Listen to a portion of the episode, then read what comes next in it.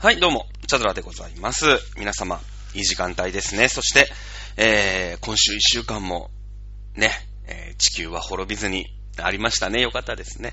はい、ということで、えー、そろそろね、もうなんだろうね。いやいや、大事な話なんだよ。ね、もう戦後、1945年に第二次世界大戦が終わって、まあ、いわゆる大きな戦争ね。その、いろいろありますよ。そりゃ、あの、内、内戦とかさ、細かいところでは人間なんてのは争うもんなんですから、えー戦争ありますけれども、こんだけ大きなね、えー戦争が、えーもうかれこれ1ヶ月ですよ。3月20、えー2月24日でしたよね。2月22日にルガンスク州とドネツク州の、うーん、独立をね、えプーチン大統領、まあ、プーチンが、あーまあ、宣言をして、勝手にね、宣言をしまして、えーそこからあ2月の24日あの日ですよね、えー軍事侵攻をしましたというところから、あ本日でもう1ヶ月経ってる。まあ、しかも1ヶ月経っても戦争が終わらない。なんなら、この1週間はほとんど、ね、えーその戦争のなんての最前線に変化がないよと。どっかの街が落ちたとか。なんならちょっとね、えーポイントポイントではウクライナ軍が押し返してるよみたいな、あそういう感じですよね。えーまあ、ただね、やっぱりこう、言ったってね、今もう、なんでしょうね、あの、おそらく、教科書をね、1ページぐらい使うぐらいの大きな、うーん、戦いがね、えー行われているということで、本日もですね、まあ、仕方がないよね。ロシア、ウクライナ、やらざるを得ない。三振のね、えーアップデートをしていかなくちゃいけないわけですよ。ね。えーですけれども、まあ、戦場の変化というものは、まあ、ほぼほぼないよというところの中でね、えーまあ、前回、えーまあ、第3次世界大戦、まあ、いわゆるね、戦車とか、鉄砲とかっていうものを使う戦争っていうのはね、まあ第二次世界大戦がまあ一番、あまあひどかったと。いうことになってるんですけども、例えば経済による打撃を与えるよとかね、えー情報による、うその攻撃力を見せつけるよとかいうね、うーん、いわゆるまあその火薬を使わないような、ね、えー戦争。まあなんでかっていうと火薬を使う、まあ殺傷兵器を使うっていうことは、あゆくゆくね、その第二次世界大戦の終わり方を見れば、まあわかると思いますけれども、お人類はね、まあ核兵器と。いう一種のお自分たちを絶滅しかねない、えーまあ兵器ね。まあもちろん、えー火薬を使ってないんだけどもね、核兵器だから、まあ、火薬というね、その殺傷能力のあるものの、まあ、進化系、アップデート、アップデート、アップデートということで、えーどうやら一瞬でね、えー何十万、何百万、何千万という人をお消し去るだけの兵器というものを人類は手に入れてしまったわけなんですよね。えーなので、えーそっちの方向でね、えーもう戦争っていうのはそういう殺傷兵器同士の戦いだっていうことになると、これはもう人類を滅ぼしかねない。本当に一瞬でね、何千万人の人を、まあ、消し去る、溶かしちゃうね、えー蒸発させることができるような、えー兵器ですから、で、両方が持ってるでしょ。ね、えー太平洋戦争の時は、アメリカ軍しか持ってませんでしたから、あね、えー戦争を終わらせるために、はい、日本にポンポンって落として、まあ、反撃できないわけですよね。ん。だけども今ね、まあそこから70年、80年経って、ね、えー、当時の戦勝国、ね、えー、五大国以外にも、ね、えー核兵器というのを持ってる国というのが現れてるし、当時の戦勝国、第二次世界大戦に勝った戦勝国が作った国際連合、ね、えー国際連合。まあ、この五大国は戦争に勝ったんだから、これからの戦争、戦後の世の中の秩序をちゃんとしていこうね。ね、俺たちは勝ったんだから、俺たちはご乱心しないでいこうねっていうことで、えー作ったわけだよね。国際連合っていうのを主導して作ったわけ。だから、あ安全保障常任理事国だよね。常任理事国。はい。えーイギリス、フランス、アメリカ、ロシア、中国と。まあ、ロシアというかソ連だったけどね。まあ、ここが問題で。ね、えーその後、まあ、ソ連という国がなくなっちゃった。だけども、なんか知らないけども、ロシアというところに、その、まあ、議決権であったりとか、まあ、いうのが、あまあ、継承されたわけなんだよね。継続的な、まあ、あソ連っていうものとロシアには継続的な、あつながりがあるよと。いうことで、えー、そのソ連が持っていた地位とかね、ソ連が持っていた、まあ、議決権みたいな権利みたいなのをロシアという新しい国が引き継ぐよと。いうことになりました。えー、中国の方も一緒だよね。えー、戦勝国の時に、中国という名前で、えー、常任理事国になりましたけど、当時の常任理事国は今の中国、中華人民共和国ではございません。えー、中華民国だね。小解析の方です。なんならその小解析を追いやって、内戦でね、えー、国境合作って言って国民党と、うん、共産党ってのは一瞬仲良くしようね。日本が来ちゃったから一瞬仲良くしようね。喧嘩してたんだけどね。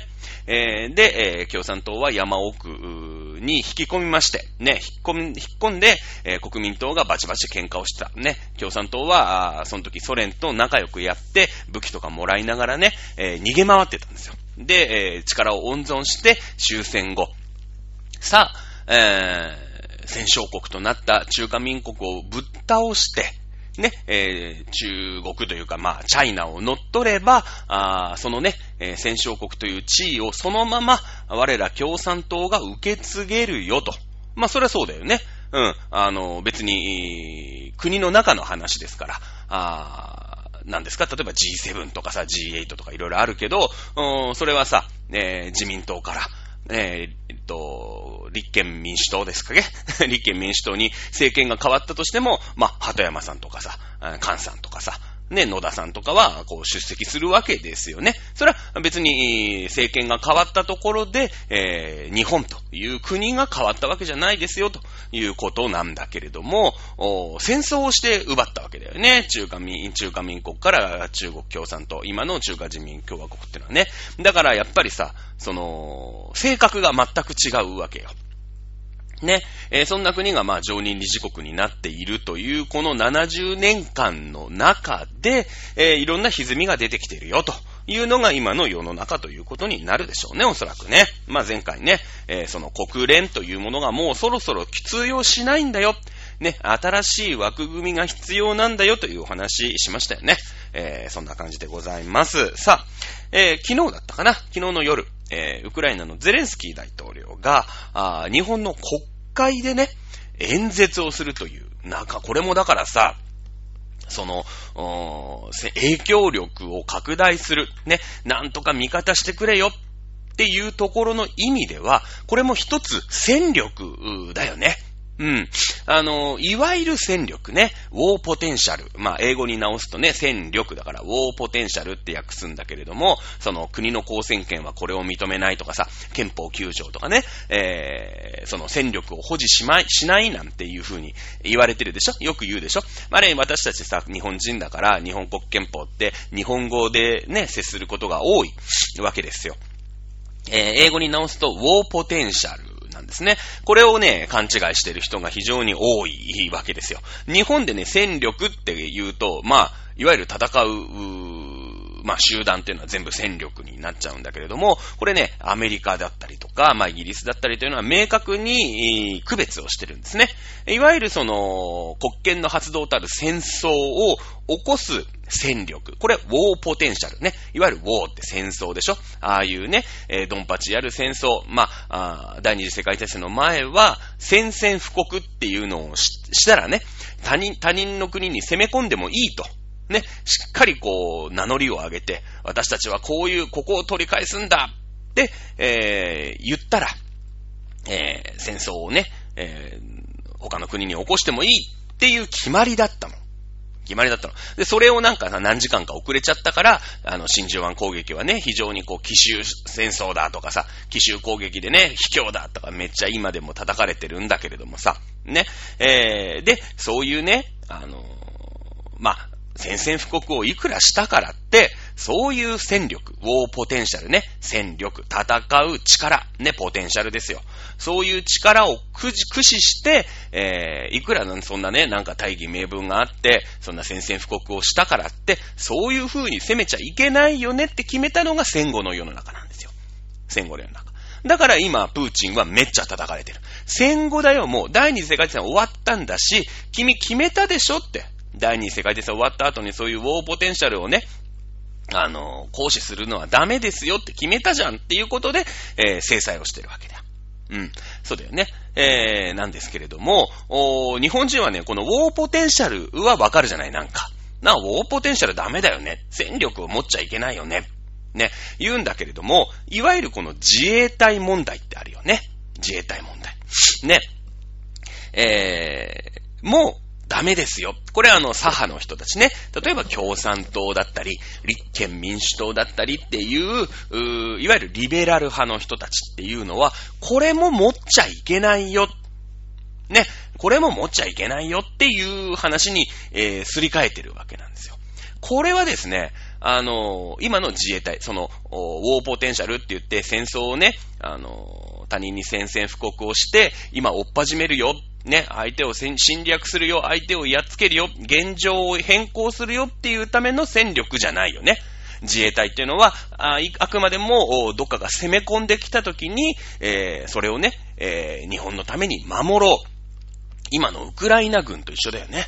ウクライナ軍。ウクライナ軍は確かに今戦争してます。戦争してますけれども、これ、ロシアが攻めてきたから、ね、自分の自国内で戦うよっていう戦いを今ずっとしてるわけですよ。ウクライナ軍はね。うん。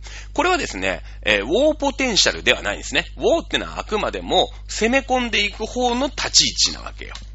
ね。これはね、えー、同じ戦力、まあ、日本語にすると戦力になっちゃうんだけども、ウォーポテンシャルではなくて、プロフェッショナルミリタリーなんですね。えー、やっぱりさ、そういう今のね、その、飛行機を飛ばすとかね、えー、まあ、銃を撃つとか、まあ、なんかスティンガーとかはすげえ簡単みたいなんだけど、構えてバーンって撃ったら大体94%当たるみたいなね、そういうなんか兵器らしいんだけれども、でもさ、いきなり戦闘機飛ばせって言われても飛ばせないじゃないですか。ね。えー、ですので、何かあった時に、やっぱり国民の命、そして財産、ね、え、領土、領海、こういうのを守るよっていうのは戦力ではあるんだけれども、これはプロフェッショナルミリタリーというふうに訳すんですね。これ区別しないといけないんですよね。えー、プロフェッショナルミリタリーまで憲法9条で規制はしていないんですね。これが、あの、左派の人が、あの、非常に間違っているところで、あ、頭の中がお花畑だから、まとにかくね、一緒かもしれない。だって、その、まあ、プロフェッショナルミリタリーである自衛隊が、何かね、えー、頭おかしくなって、ね、攻めてったら、そりゃさ、人を殺傷する、ね、自分のとこに来た人間をぶっ飛ばす道具をいっぱい持ってるわけですから、あまあ、そのね、攻めていくっっていう、うーん、野心を持ってしまえばね、野心を持ってしまえば、まあ、不可能ではないよね。不可能ではないですよ。戦車があったり、飛行機ね、戦闘機があったりっていうことですから。ね、そこを憲法9条で縛ってあげてるよっていうだけで、えー、自衛隊、プロフェッショナルミリタリーが、プロフェッショナルミリタリーで、えー、活動するところはあ、縛っちゃいけないんですね。縛っちゃいけないんですよ。プロフェッショナルミリタリーがウォーポテンシャルになる可能性を潰していく、こういう憲法9条でなくてはいけないな、というふうに思っています。さあ、ちょっと話がずれましたね。えー、ゼレンスキー大統領の国会演説でやりましたね、昨日。まあ非常に、えー、私も全文ね、えー、オンタイムで聞きましたけれども、まあ無難に結構まとめていたというのが印象でございます。結構ね、やっぱり戦争ですから、ね、そのゼレンスキー大統領、まあ、キキーウっていうんですか、キエフっていうんですか、今はなんかあの、ロシア語読みじゃなくて、ウクライナ読みでキーウってね、キエフのことを言うことが、あなんか良しとされてるようなので、まあ一応キーウと言っていきましょう。一応ね、おあの、えー、ウクライナ応援という立場の、立場上ね、えー、言っておきますけれども、うん、非常にこう、無難にまとめていたという印象を持ちましたね。えー、これアメリカの、やっぱりさ、戦争だから、ね、実際問題、命のやり取りをしてるわけ。ゼレンスキーはね。なので、えー、非常に切羽詰まっている。ね。だけれども、このゼレンスキーという大統領の演説のうまさっていうのもあるし、うん、まあやっぱりね、何かこうシナリオを書く、まあシナリオライターというね、えー、人たち、人がいると思うんですよ。で、そんな簡単にさ、なんかそこの国一応日本の国会って権威があるでしょ？だって世界3番目の経済大国、でっかい大国のさ、その、国権のね、最高機関ですよ。日本人の代表者が集まっているところで演説をするんだから、なんかわけのわかんないこと言ったりとかっていうのをいきなり言っちゃうと、困るよね。だからいろいろすり合わせはしてると思うよ。ウクライナ大使館とかさ、外務省とかがいろいろすり合わせはしてるとは思うんだけれども、それでも、ね、各国してるんだよ。アメリカとかドイツとかイギリスとかで、まあ、こう、同じようにね、国会で演説をしてるから、まあアメリカだったら国防総省とか、まあ大使館とかでこう、すり合わせをして、うん、じゃあこれは言っていいよ。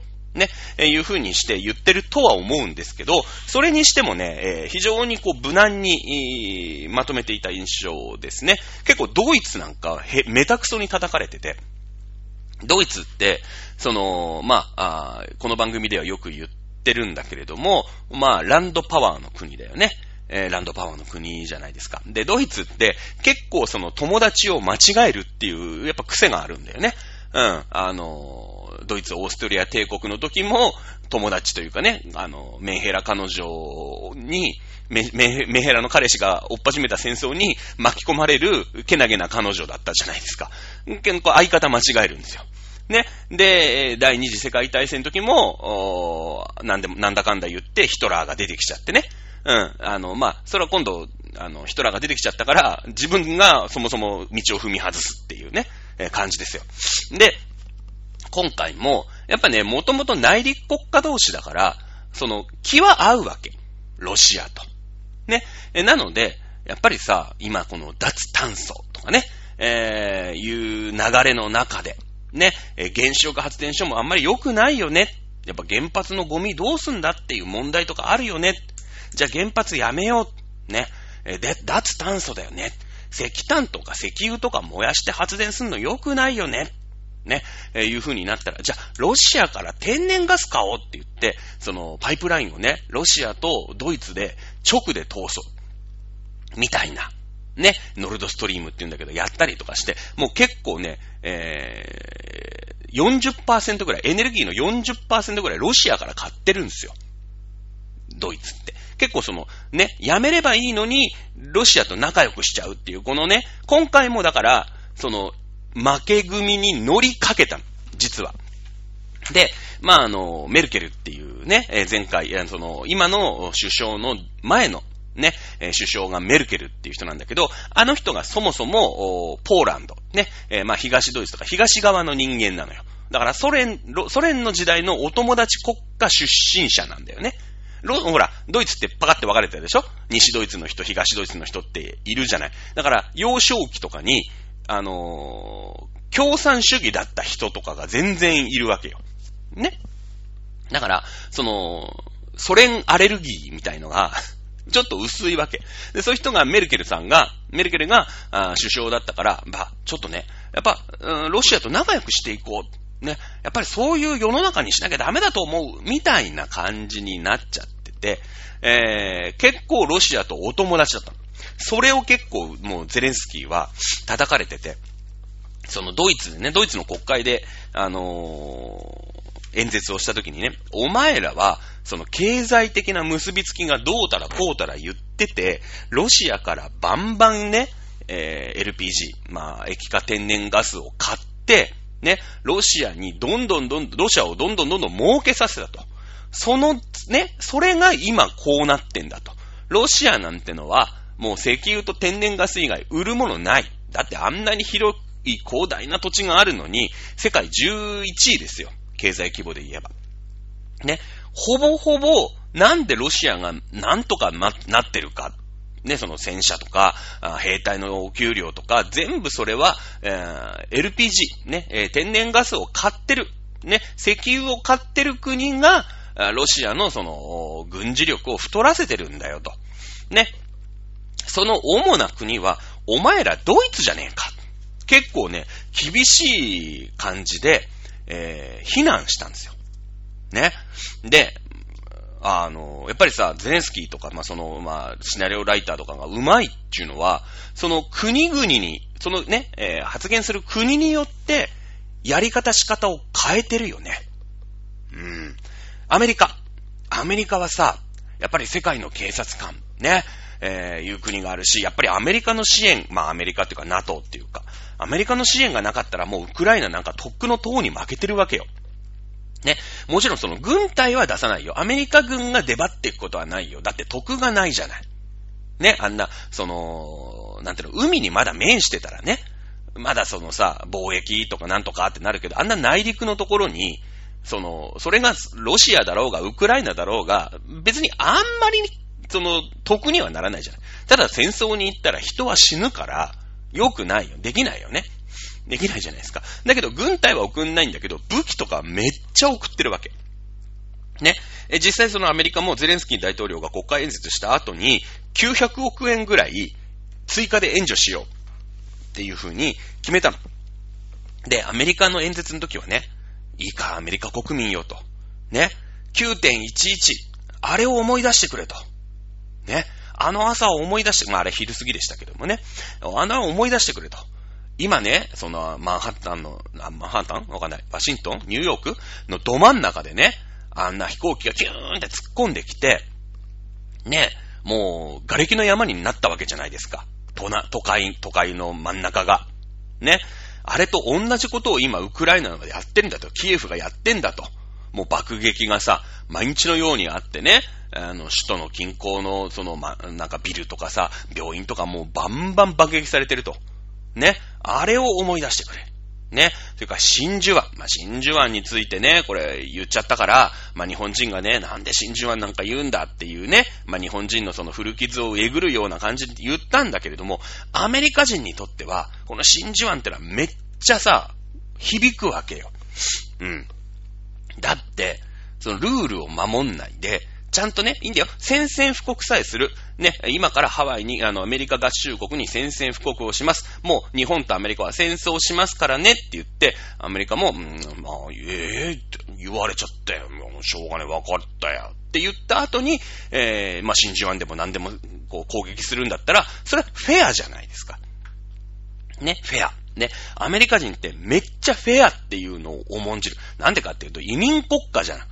ね、そもそもその、その宗教改革とかで免罪符とか売っててあれ良くないねってね、なんで免罪符なんか売るんですかっていう人たちがプロテスタントってのを作って、そのプロテスタントってのは今までの教会組織からさ、反発する、なんていうの、レジスタンスみたいなもんじゃない。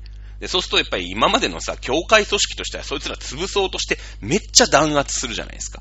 ね、あの、踏み絵みたいなさせるわけよ、結局。お前らね、カトリックなのか、プロテストなのか、つって、いやいやいや、カトリック以外マジ許さねえからな、つって、プロテストなんか認めねえよ、つって弾圧するんですよ。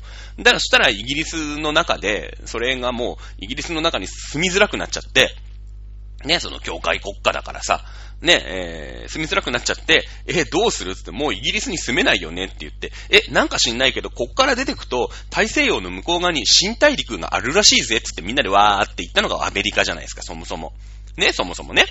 そもそも。で、えー、その後、まあ、それが第一次のアメリカの移民、で、第二次の移民は第一次世界大戦の後、その、ヨーロッパ中が不況になっちゃってお仕事がないから、えー、なんか知んないけど、アメリカって無傷で仕事もいっぱいあるらしいぞ、つって、あそこ行ったら仕事あんじゃねえつって、出稼ぎ行くぞってわーって言っちゃったでしょ？いろんな、イタリアとかさ、ドイツとかフランスとか、まあ、イギリスからも来るし。ね、いろんなところからアメリカにわーって、それでまあ、あの、出稼ぎしました。えー、一応ね、ヨーロッパもなんとか復興してお金も稼げました。よかったねで戻る人はいいんだけど、あれなかなかここ居心地いいなっつって言いついちゃったのが第二次の移民でしょ？で、第三次の移民は第二次世界大戦の後に、そういうグローバル経済って言ってさ、一応こうアメリカが勝ちましたみたいな話になって、、そういう世界がさ、経済で繋がり出したじゃないですか。で、こう中国系の人ね、中華系の人とかさ、あなんかこう、イスラム系の人とかとも、こう、行き来がね、活発になるじゃないですか、戦後の世界になって。ほいで、えー、なんか自由の国アメリカだって言って、基本的には、その、本国で居づらくなったやつがわーって行くっていう土地じゃないですか、アメリカって。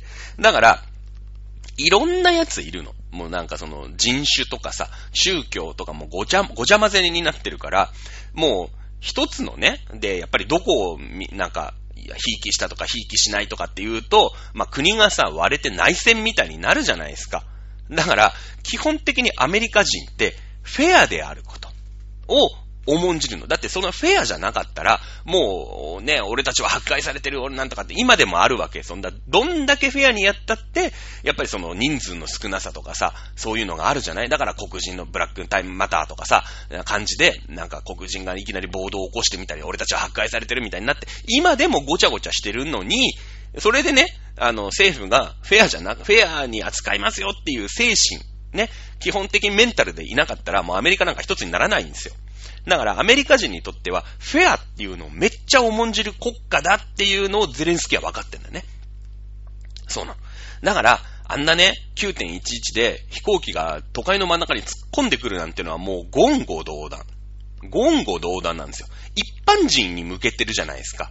その、いわゆるプロフェッショナルミリタリー同士ね、もちろんその中東に、えー、アメリカは軍をちょいちょい派遣してね、戦争をしました。ね。えー、もちろん民間人に、えー、付随的に被害が出るということはもちろんあったかもしれないけど、基本的にはプロフェッショナルミリタリー同士の争いじゃないですか。ね、軍の施設に攻撃をしましたとかっていうことになるんだけれども、えー、9.11はもう完全にもうさ、無差別民間人じゃない。普通にオフィスで仕事してたら自分のビルに飛行機が突っ込んでくるわけでしょね。こんなのフェアじゃないよね。やっぱこのフェアじゃない戦いなんだと。この、ロシアとウクライナ、ね、ロシアが勝手に好き勝手言って、主権国家たるウクライナに攻め込んできたということは、この、こんなフェアじゃない、ね、えー、バカバカしい戦いはないよねっていう、このアメリカ人のアンフェアを許さないぞっていう国民性に非常にこれ訴えかけてるよね。で、それに続いて 真珠湾の話もしたわけ。真珠湾というのは、第二次世界大戦の前、まあ、第二次世界大戦の話だから、まあ、あ戦争をやるっていうことは一応 NG ではなかった。時代の話なんだけれども、やり方良くなかったよね。あれ、不意打ちだよね。なんか真珠湾攻撃した後に宣戦布告するとか言ってんだけど、あんなことやっちゃダメだよね。ね。いう、このフェアじゃないっていうところにこう、重きを置いて、えー、言った。ね、これやっぱ刺さるよね、アメリカ人に。ドイツ。ドイツはもうクソミソに叩かれますよ。お前らは経済経済でロシアに稼がせたと。今ウクライナが攻められてるのはお前らのせいだ。ぐらい言われてんですよ。でもこれもさ、やっぱロシア、なんでドイツ人、ね、ドイツってのは敗戦国家なんだけれども、ドイツ人ってなんとなくさ、こう、生真面目で、きっちりかっちりみたいなイメージないですかなんとなく。まあ、イタリア人よりちゃんとしてるよね。これ、あのー、言ったじゃないですか。ムストリーニのさ、ね、えー、が、こう、クーデターを起こしたときに、なんか、あの、イタリアの教皇様たちも、え、んまあ、いいんじゃね？って言って、あそこほら、ラテン系でちょっとアッパラパーだから、あの、で、住民たちもさ、ムストリーニがなんか来たらしいよ、つって、いいじゃんいいじゃん、やれやれつって、なんか今、ちょっと政府もおかしいし、ムストリーニ頑張んじゃね？って言って、乗っちゃったじゃないですか。で、それを見て、あのー、なんだっけ、ちょびひげ。ね、えー、ヒトラーが、あのー、同じようにね、政変を起こすんだけど、国民は乗らなかったですよね。なんでかって。そんなやり方で、戦、あの、クーデターなんて起こす、そんなルール違反は許しませんよっていう国民性なんだよね。これやったじゃないですか、ヒトラーの時。やりましたよね。ドイツ人って、この、事実を元にしたルール。ね。これを非常に重んじる、まあなんだろうね。日本人的に言うと映画的質みたいな、気真面目、ね、なんですよ。だから、同一人に訴えかけるには、その、感情とかじゃないの。これが韓国とかだったら、こんなこと言ったら、お前ら韓国がね、なんて言ったら、もうカッチーンってくるわけよ。あの人たちは情緒で動くでしょ。こう、なんていうの、ハートで動くじゃないですか。もうなんか事実とか関係ないんですよ。日本人が30万人を慰安婦連行したとか、ないの。ね。30万人の慰安婦を連れてこようと思ったら何人の兵隊がいるんだって話なの。本当に。少なくとも30万人以上いるよね。50万はいるんじゃないですか。だって30万人の若い女の子をさ、まあその従軍慰安婦にしたと。ね、えー、される、強制連行してさ、まあレイプするっていう話なんで、レイプされたって言ってんだけどさ、ね、そういう、なんていうの、そういう強制、えー、慰安婦小屋？まあ、強制、なんていうの？まあ、ソープランドみたいなのを、ね、えー、30万人の人さらいをしてきたって言うんだよね。そんなのを、じゃあまあ別にいいですよ、どっかに作ったとしましょうや。日本が。ね？そしたら何人の兵隊がそこに、こう、その治安を守るためでもさ、いや、ね、えー、何人の兵隊がそこにいなきゃいけないんかっていう話ですよ、はっきり言ったら。そんなことはできないんですね。そんなことはできないんです。なかったんです。ね。どこにも証拠ないんですけれども、ヤン人たちがね、いやいや連れてかれてね、強制的にレイプされましたって言ってんのを、もうハートで信じちゃってるもう事実とかどうでもいいんですね。事実はで、ドイツ人ってのは頭が賢いね。あの、観光人バッパラパーだから、ドイツ人ってのは賢いから、まず事実をしっかり見つめる。事実をしっかり見つめる。そして今のルールはどうなってるんだってまず見る。それを重んじるんですね。なので、ドイツに対して、えー、何ですか？こう演説をするときに、まず現実見よう。ね？だって、えー、40%は、その、まあまあ、ロシアの経済の半分は原油、それから天然ガスの代金で賄われてるんだよ。ね？ドイツは、その40、ね、ドイツはさ、自分とこのエネルギーの4割をロシアに依存してるんだよ。ね、年間何本、何マルク？何マルク払ってるんだよ。じゃあそれがロシアの経済における割合このぐらいなんだよ。まあ、細かい数字は言いませんでしたよ。10分ぐらいしか、あの、演説の時間。それは向こうも戦争やってるわけですからね。1時間も2時間も喋れませんから、あ10分ぐらいのね、20分ぐらいかな？ぐらいの演説でしたけれども、細かいのはお前ら見ろよと。ね。だけど、ね、経済、経済つってロシアに貢いで金、金払ってんのは誰だと。で、その何パーセントがね、飛行機になり、戦車になり、今、ウクライナに押し寄せてきてるんだって。これ事実じゃないですか。ね、ドイツ人。ああ、そうかと。メルケル仲良かったもんなって。まあ今、ショルツってのになったんだけども、ね、えー、まあ、メルケル、確かに、確かにそうだ、安い天然ガスがあって、俺たちは脱炭素や、脱炭素やんなきゃいけないから原発も止めて、脱炭素も止めて、えー、発電にね、LNG を使わなくちゃいけなくて、じゃあどっから買うって言っていろんなところあるんだけれども、でもソ連、ロシアからね、確かに買ってるなと。で、ロシアの経済の何パーセントが軍事費に回ってるってことは、そうか、俺らはやっぱりあの戦車を作ってるのは俺らのマルクなんだ。っていうのに、気づくんですよね。気づかせたんですよ。そのね、えー、やっぱりさ、やっぱり痛い腹探られたくないじゃないですか。いや、悪口言われたくないじゃないですか、日本、ね、日本っていうか我々としたって。ちょっとさ、その、ね、アメリカにのね、こう演説の時に、真珠湾の話なんかしないでよ、ゼレンスキーって。日本人の感覚ってちょっと思うよね。だけど、こうあの、真珠湾を宣戦布告の前にしたのは、これ事実じゃないですか。事実じゃないですか。ね。同一人ってのはやっぱね、この事実とかルールとかっていうのを重んじるんですよね。だから、こういう苦言みたいなことを言っても、同一人は感情でブチ切れたりしないと。いや、それ怒る奴はちょっといるよ。そりゃいると思うけど、全体感として、ね、えー、大丈夫だって、これ分かってんですね。じゃあ日本。ね、日本。日本どんな国ですか？この番組でもよーく言ってますよね。これ地政学みたいな話。まあ、あとは、まあ、国民感情みたいなもんですよね。日本ってのはね、平和ボケしてね、あの、お祈りさえしてれば、まあ、なんとかなんじゃねって言って、なんとかなってた国なんですよ。はっきり言って。ね。なので、その、戦争のね、本当に悲惨さとか、いや、そりゃ、日本もね、敗戦国ですから、知ってますよ。知ってますけど、その負けた、ね、負けたアメリカに依存してずっと80年間生きながらえてる国なんですよ。結構面白いでしょ？ね。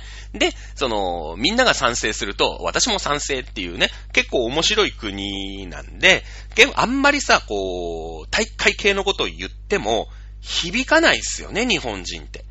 日本人ってね。響かないんですよ。だからその、武器を送ってくれとか、ね、そういうなんか戦争のさ、リアルなことっていうのは、あんまり言わなかったよね、ゼレンスキーもね。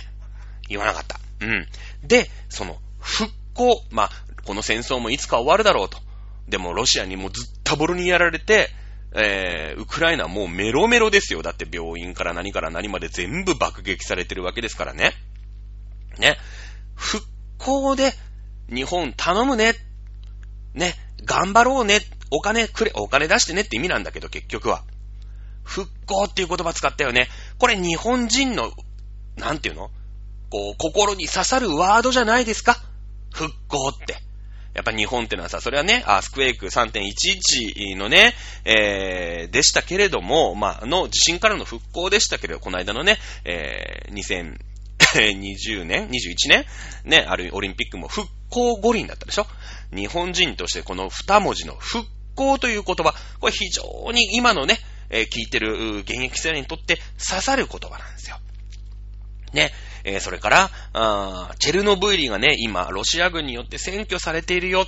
非常に危険な状態だよ。ね、あの、チェルノブイリが停電したみたいな話したじゃないですか。ね、この番組でも2週間ぐらい前にしたと思います。あの、で、慌ててね、さすがにベラルーシも自分とこのすぐ隣の国ですよ。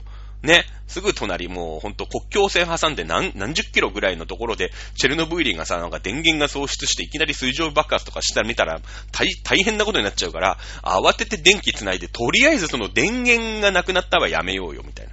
福島第一になっちゃうよ、みたいな話で、ね、通したって話したじゃないですか。ね、このチェルノブイリで今、このね、えー、原子力発電所が非常に危険な状態にある。こんな応募を許しちゃいけない。これも日本人に対してめっちゃ刺さるワードですよね。やっぱさ、核兵器っていうね、その、その、ロシアの、今ね、その核っていうものを使って、こう、脅してる。ね、えー、いうワードで攻めていくっていうのもあったじゃないですか。まあ、あれ言えたよね。だって日本って唯一の被爆国なわけでしょ核兵器の恐ろしさっていうのはさ、日本人が一番わかってるわけ。何を日本人が一番わかってるっていうか、まあ、あ唯一ね、その、今、今、ロシアが、ウクライナに核を使ったら、あ日本に続いて2回目に、うん、核兵器が落とされた国ということになるわけだよね、ウクライナは。だから、核兵器が、あまあ、唯一落とされた国、日本に対して、このロシアの核兵器の脅威というものが、あ現実に突きつけられてるんだっていう、うん、切り口でゼレンスキー話すかなと思うよね。やっぱ思うじゃないですか。これはありだよね。あり。ね。ありなんだけれども、なしだったんですよ。なんでか。ね。岸田総理。この人、広島県の選挙区なんですよ。もうね、核兵器に対しては、そっとしておいてほしいの。ね。そっとしておいてほしいの。核兵器。もう核なんてものは考えたくないの。もうね、えー、いうね、日本からのプッシュ。日本ってそういう国だから。ね。やっぱりさ、その核っていうものが私たちは落とされた。ね、核兵器ってのはこんななんだっていう活動よりも、核兵器のことはとりあえず置いとこうって。ね。いやいやいや、あったんだけど、やっぱそういうので憎しみとかなんとかって言うんじゃなくて、ね。えー、核兵器っていうのはもう日本にとって非常にこうトラウマ的なワードになってるんですよ。ね。だって、なんかその核のことをさ、議論することすら、NG みたいな雰囲気ちょっとあるでしょ今の日本って。その核議論みたいなね。もうとにかく核なんてものは考えないんだと。こういう国なんですよ、日本って。ね。持たず、持たせず、持ち込ませずでしたっけ？比較三原則ですよね。でもさ、核兵器がない国が、核兵器を持っている国に脅された時どうするんですか？今回のウクライナのことでよーくわかったよね。わかったよね。もうね、核兵器を持ってない国は、あの、もうやられ放題するしかないんですよ。やら、やられるしかないの。だって、他に核兵器持ってる国が守ってくれるかったら、守ってくれないの。今回、フランスもアメリカもイギリスも守んなかったじゃないですか。まあ、いわゆる NATO ね。いわゆる NATO を守んなかったじゃないですか。それはなんでかっていうと、全力で核戦争を人類として回避しなきゃいけないんです。核兵器持ってる国と持ってる国は絶対戦争しちゃいけないんです。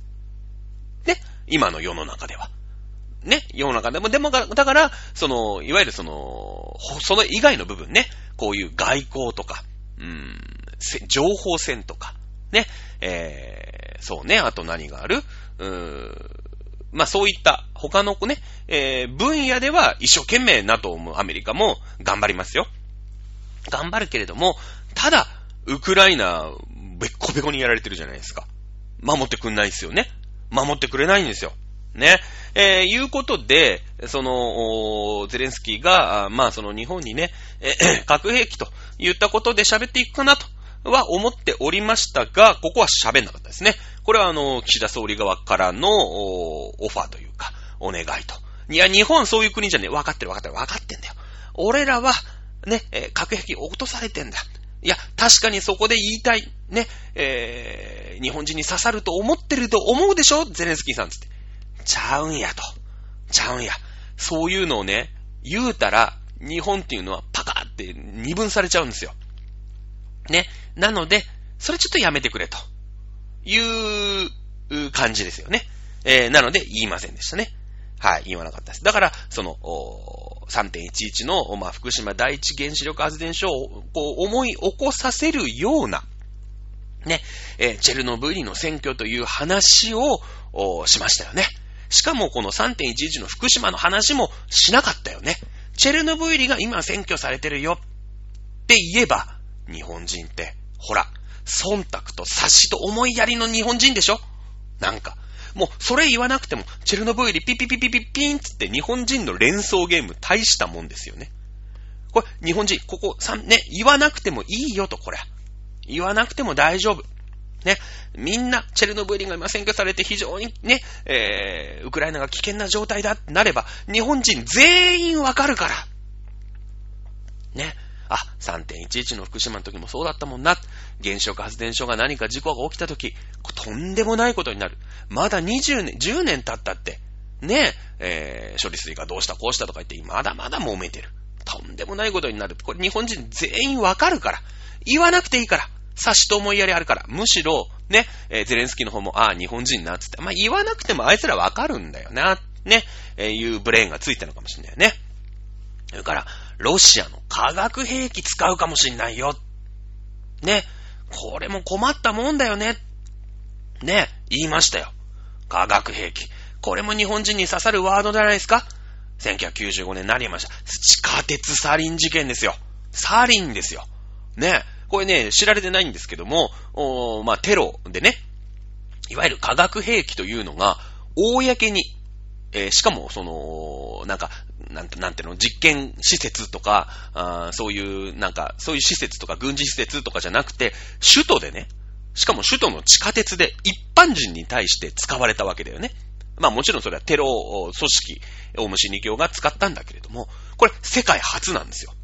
とんでもない事件なんです、あれって。めちゃめちゃ世界で、あの、オウム真理教ってみ、みんな知ってんの、世界中で。うん。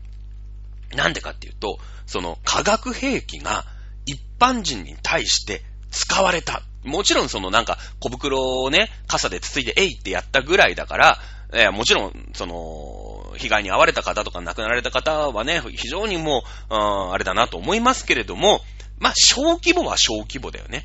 だけど、あれを、もう、なんか飛行機からさ、ヘリコプターで巻いちゃうとかね、そういう大規模なことになればもう何千万っていう人が、被害を受けるっていうぐらいの可能性はあったよね。オウム真理教ってのが本当にさ、なんかね、えー、こそこそっとさ、なんか上地式村の第七サティアンみたいなところで、こう、こっそりサリンを作ってね、大学の研究所のもっともっと程度の低いみたいな感じで作って、えー、だからあのぐらい、あのぐらいって言ったらまあ失礼なのかもしれないけど、済んだけどね。結構ね、世界中であれはもうとんでもない事件だって広がってる。ね。これも言いましたよね。ロシア化学兵器使った。化学兵器の脅威に我々は、ね、今、ね、ビビってんだ。俺も、ね、全部言わなかった。サリン事件の話なんかしなかったよ。全部言わなくてもわかるの、日本人って。ね。ご存知の通り、日本では20年前に、え、化学兵器が首都の、ね、交通機関で使われたこともありますよね。なんて言わなくても日本人全員わかるんです。ね。あ、化学兵器そうだよね。地下鉄サリンあったもんね。いう話しましたね。この辺もなんかうまいよね。非常にうまい。うん。それから国連改革の話しましたよね。今、国連が機能不全に陥ってるね。安全保障理事会。だってロシア当事者が常任理事国だから、ね、何かそのロシアを非難するって言ったって、ロシア自体が拒否、ね、否決すれば、あ何も決まらない。ね、えー、これはやっぱり国際連合っていうのが、その戦勝国、第二次世界大戦勝った5カ国で、このね、戦後の世の中をうまいことまとめていこうね。俺たちは変なことしないよねっていうさ、まあ、生徒会みたいなもんだよ、だから。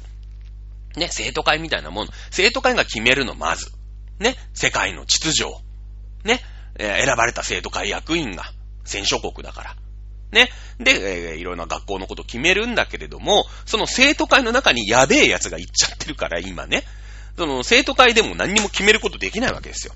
日本もさ、あのー、まあ、その戦後復興でうまいことやって、今まだな、まあ、落ち目とはいえ世界第3位ですよね。第3位の経済、まあ、大国になって、まあ、G7 とかにも入ってて。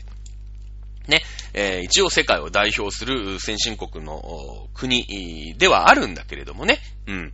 えー、なので、その常任理事国に日本は入りたいよね、入りたいよね。もう日本って入ってもいいんじゃね？ね、えー、いうのは、あずっと思ってんの。ずっと思ってんのね。なので、その国連改革とか常任理事国入りみたいなね、その、まあ、常任理事国入りとは言わないよ。言わないけども、国連改革っていうことも、言ってたよね。この辺も日本人にこう刺さるワードをうまいことチョイスしてたのかなという気がします。ねえそうでしょ結構だからその国によってね、刺さるワード変えてんすよ。イギリスとか、イギリスのね、国会でも演説するんだけれども、ね、我々は今、選択を迫られてる。生きるべきか、死ぬべきか。まあこれちょっと、あの、訳し方によって、ちょっと、あの日本語に、日本語的にはすごい難しいんだけど、このまま座して死を待つか、えー、運命に上がらって抵抗するかみたいな、そういう意味合いもあるんだけどね。あの、to be or not to be っていう、まあ、有名な一節がある、あるじゃないですか。ね。俺はまあ、シェイクスピアですよ。シェイクスピアだよ。シェイクスピアもって結構だから、その、ゼレンスキーさんないし、ゼレンスキーさんのブレーンの人っていうのは、こう、頭がいいよね。うん。やっぱりさ、こう、イギリスっていうと伝統の国家でさ、やっぱりイギリス人におけるシェイクスピアってのは、こう、もう、なんていうの？全員知ってるよね。刺さるワードなわけですよ。四大悲劇。だって僕でも知ってるからね。四大悲劇。ハムレット、リア王ん？言えねえか。ハムレット、リア王、なんだろう、オセロ、えー、マクベスか。ギリギリだったな。はい。ね、ですよ。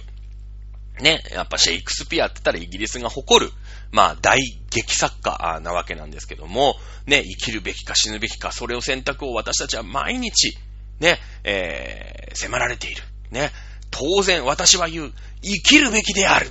ね、このシェイクスピアのね、このハムレットトの、まあ、一節ですよね。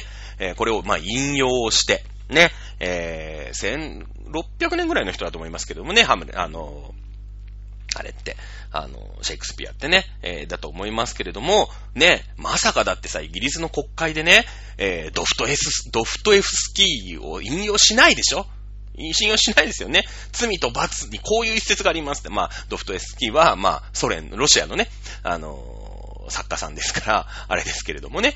えー、まあ、ロミオとジュリエットもまあ、シェイクスピアだけど、ロミオとジュリエットはちょっとほら、恋愛物語だから、ちょっと今回はパスかなっていう感じだけど、まあ、そういうね、やっぱ刺さるワード、刺さるワードを、こう、的確にチョイスをしてるよね、ゼレンスキー。素晴らしいなと思いましたね。だから日本人は、まあ、非常にこう、無難にまとめた感はあるんだけど、なんでか。日本人が無難が一番刺さるんだよ。あんまり過激なこと言っちゃうと、ね、やっぱり言いたいことあると思うの。やっぱり。でも、だって、えー、日本だってロシアから NN、あのー、液化天然ガス買ってるし、やっぱりね、そのロシアとさ、日本の間にはその北方領土のね、えー、問題があって、まあロシアが勝手にその第二次世界大戦のどさくさに紛れて、今勝手にね、その実行支配してたりとかするわけじゃないですか。ね。その、だから、まあ、クリミアのさ、侵攻みたいなもんで、勝手にわーって攻め、なんか、どさくさに紛れて勝手に攻めてきて、あのー、ここもうロシアだからねって言ってるのと同じなんだよね。北方領土って。だけど、すごいこう、センシティブな問題で、今一生懸命その日本もさ、その返してください、返してくださいみたいので、ロシアと表面上仲良くやろうとしてた。それが安倍さんなんだよね。安倍さん。ね。えー、だから、やっぱりさ、安倍ってのがいてね、北方領土返してほしいだかなんだか知らないけど、やっぱプーチンを甘やかしてね、何をやってるんだって、本音では言いたかったかもしんない。あの、ぶ、う、う、何ゼレンスキーも。だけど、まあ、そこって結構ブラックボックスだから、あのー、やっぱそこをついちゃうとさ、ね、えー、安倍さんの立場も、ほら、現役のね、えー、国会議員で安倍さんの立場も悪くなっちゃうだろうし、まあ、これ見たことか、みたいな勢力もバーンって来たりとかね。まあ、いろいろあるじゃないですか。日本人ってそういう波風をね、そのドイツ人違うんですよ。波風を立てないっていう部族だから、ね、えー、波風を無難に立てないことが一番日本人の心に刺さる名スピーチになるんだと。いうことですよね。うん。まあ、今回ね、まあ、もう今日すごいね、このゼレンスキーの国会演説だけで50分喋ってんだね。なかなかやるね、俺も。まあ、いいんですけれども。さあ、この戦争も割と長引きそうですかね。わかんないんだけども、まあ、ロシアのね、装備も結構もう限界が来てて、今寒いでしょ？なんかその、もうさ、燃料とかも装備とかもないから、もう、なんかロシア軍の中で凍傷とかが流行っちゃって、もうまともに戦えないと。いう感じらしいのね、どうやら。で、だからその、今ね、なんか戦線が全然膠着してて、もう、なんかミサイルを外の方から飛ばすぐらいしかできないみたいな感じなんだよね。もともとそのほら、2日間でさ、キエフを簡略して、その、ロシア軍が入ってったら、もうゼレンスキーはとっとと逃げちゃいます。で、もうなんての、無血解除みたいな感じでね、明け渡して、えー、ウクライナはこう、すぐ降参すると、ね、えー、思ってたわけよ。すぐ降参するんだと。ね。えー、で、えー、ゼレンスキーに代わって、傀儡政権つってさ、ロシアの言いなりになるね。まあだから、まあその、ベラルーシみたいな国にね、ウクライナがなって、ね、えー、もう多分次の指名する大統領決めてたと思うよ、多分ロシアはね。傀儡政権みたいなの作ると思ってたんだけど、72時間ね、その3日4日ぐらいで。で、もう1ヶ月間さ、すげえ抵抗、男気ミスで抵抗してるじゃない？今、あの、ウクライナが。で、そもそもそんな準備にしてない、準備してないから、あ結構ね、もう、もうもうやばいよっていう感じなんだよね。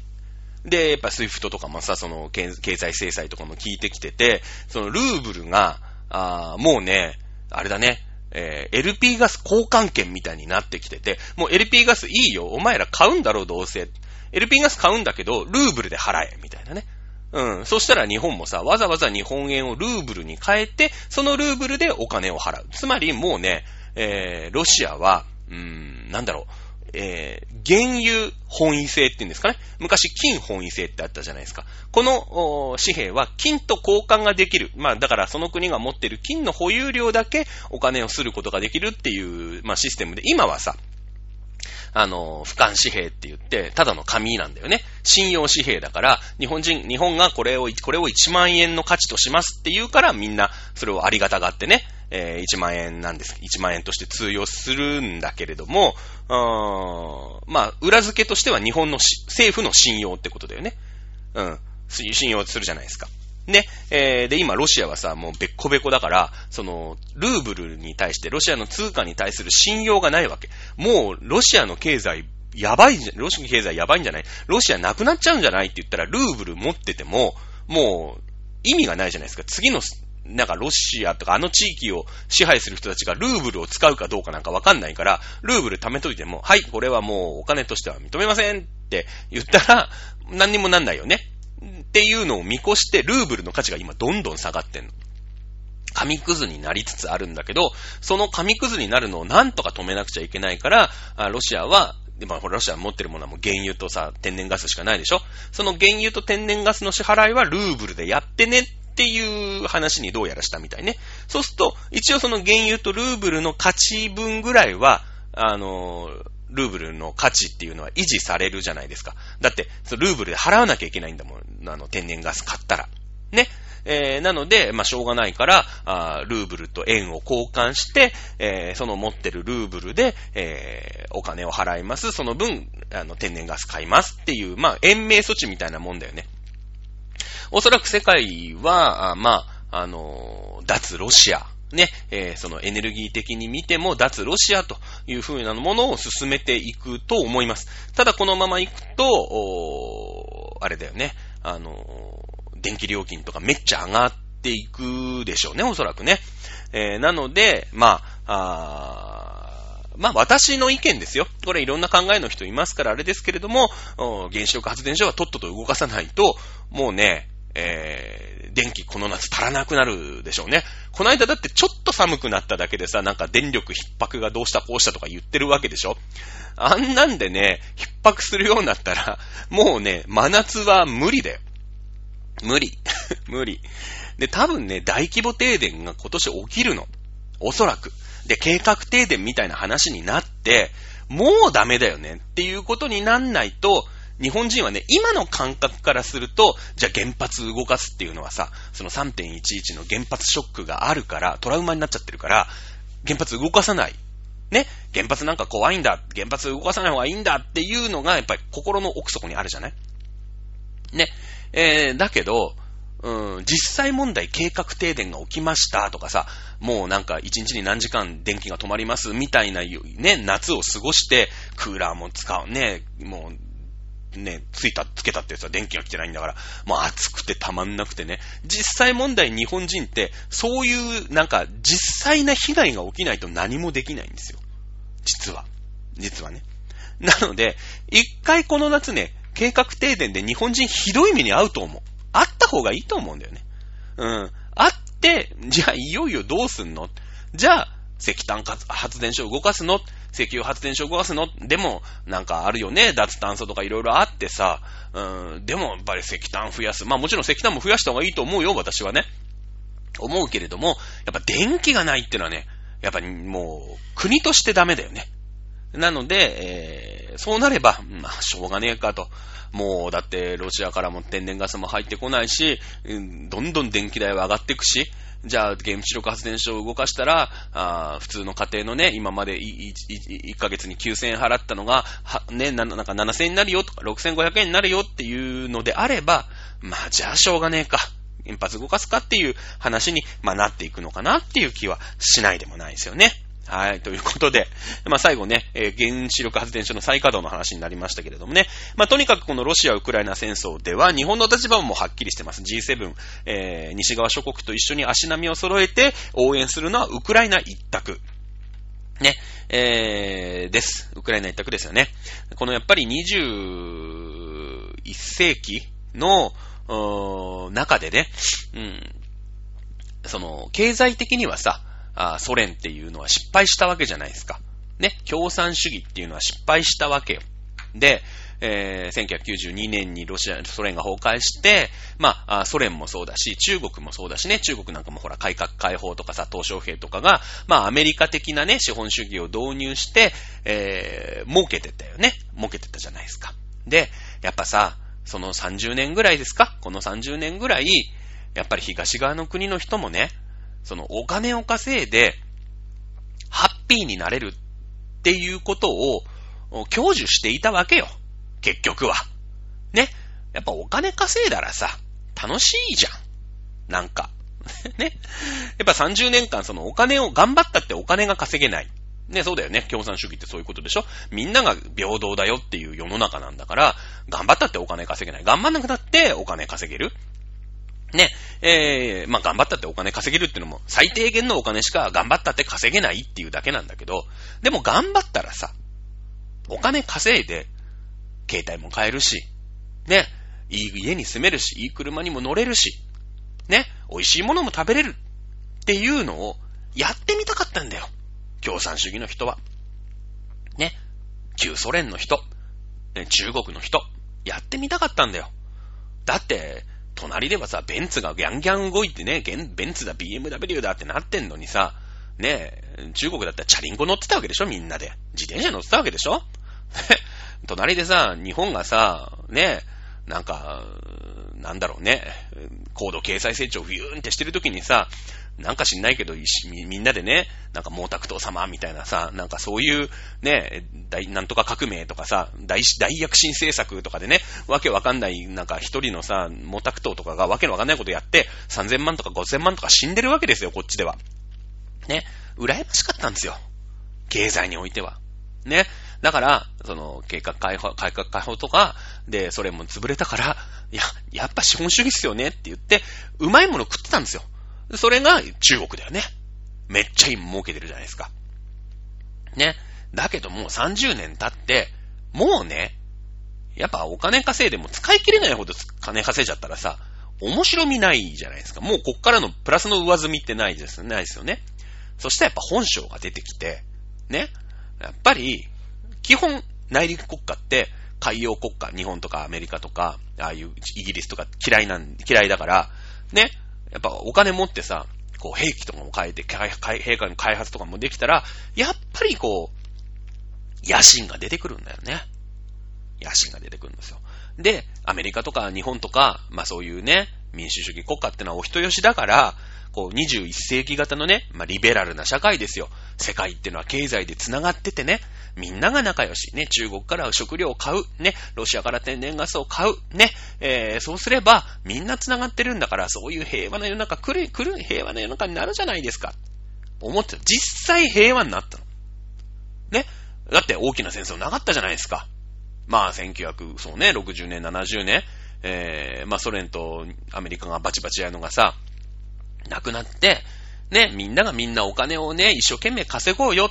ね、分担してお金稼いだらみんなハッピーじゃんっていう幻想に、ね、えー、30年間、まあ、1990年ぐらいからだから30年間さ、それで地球って平和だったの。平和だったんだけど、それが実は嘘で、虚構で、ね、あのー、やっぱり内陸国って住みづらいし、独裁者が生まれやすいし、マウントの取り合いだから、ね、マウント取って、マウント取り切った一番上のプーチンとか習近平みたいなやつが出てくるんですよ。で、今回の習近平とかプーチンっていうのは、その30年間資本主義で、ぬくぬくとお金を稼いでるから、めっちゃ凶暴なの。ねやっぱお金を稼ぎながら強くなってったやつだから。ね。えー、そうなってきて、そのやっぱり経済で繋がってるからみんなで仲良くできるよねって言って、30年間平和だったんだけど、それは嘘だったよね。